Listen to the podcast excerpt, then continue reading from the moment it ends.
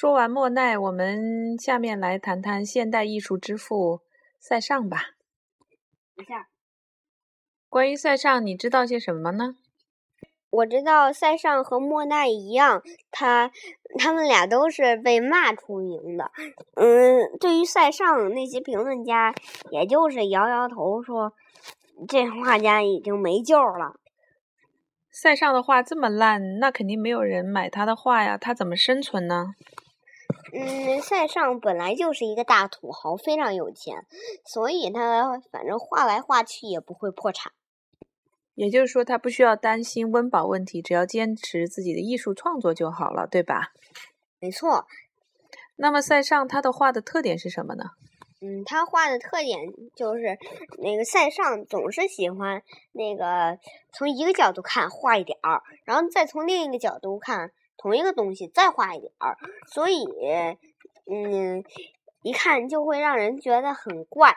所以我觉得不怪就不是塞尚。塞尚他都喜欢画什么呢？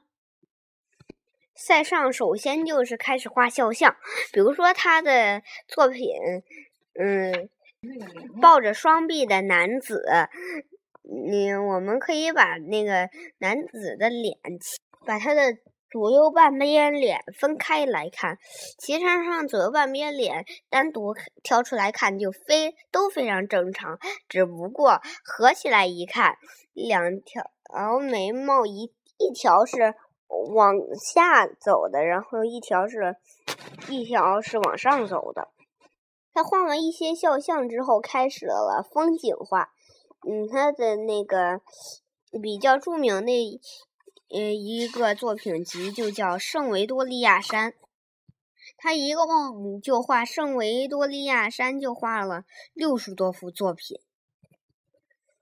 而且他还曾经表示，他永远画这一座圣维多利亚山都不会觉得腻。塞尚刚和自己的妻子覆盖离婚，就找到了一自己一生画。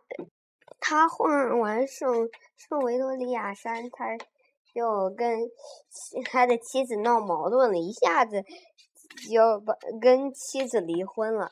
妻子跟妻子离婚之后，他就找到了自己非常爱画的一个主题——苹果。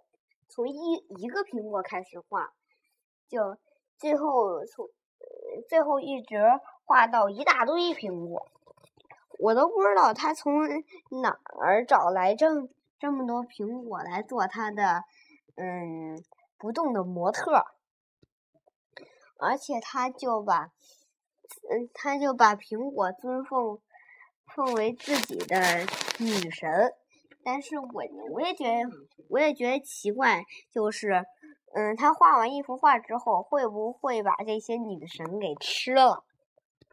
原来塞尚还是个苹果王呢。呃，你知不知道他和那个左拉是什么关系啊？据说左拉对他的这个成名是很有帮助的。左拉和塞尚其实上原本就是一个朋友关系，只是左拉就是一直不停的在那儿帮助塞尚，然后最后，一八八六年，左拉出版了他的一本小说叫《杰作》，这本小说讲的是一个画家放放荡的生活和失败的艺术生涯。听上去其实没什么，但这个人物其实上就是仿照着塞尚写的，然后塞尚就觉得彻底的震惊了。难道这些年跟左拉的友谊只是，只是为，只是让左拉觉得，嗯，呃，可以来挖苦那个自己吗？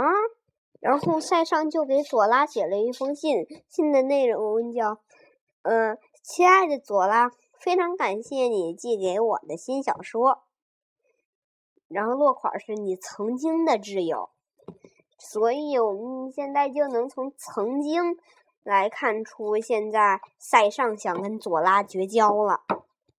可是，在塞尚写了这写完这一封嗯的这封绝交信之后，他塞尚的名他的名气也继续水涨船高了，实际上也是。还是得益于左拉的那本小说杰作。然后就名声现在就这么一天一天大下去，结果这个塞尚这个苹果王就成了我们现在说的现代艺术之父。这个话题就到这里，谢谢大家。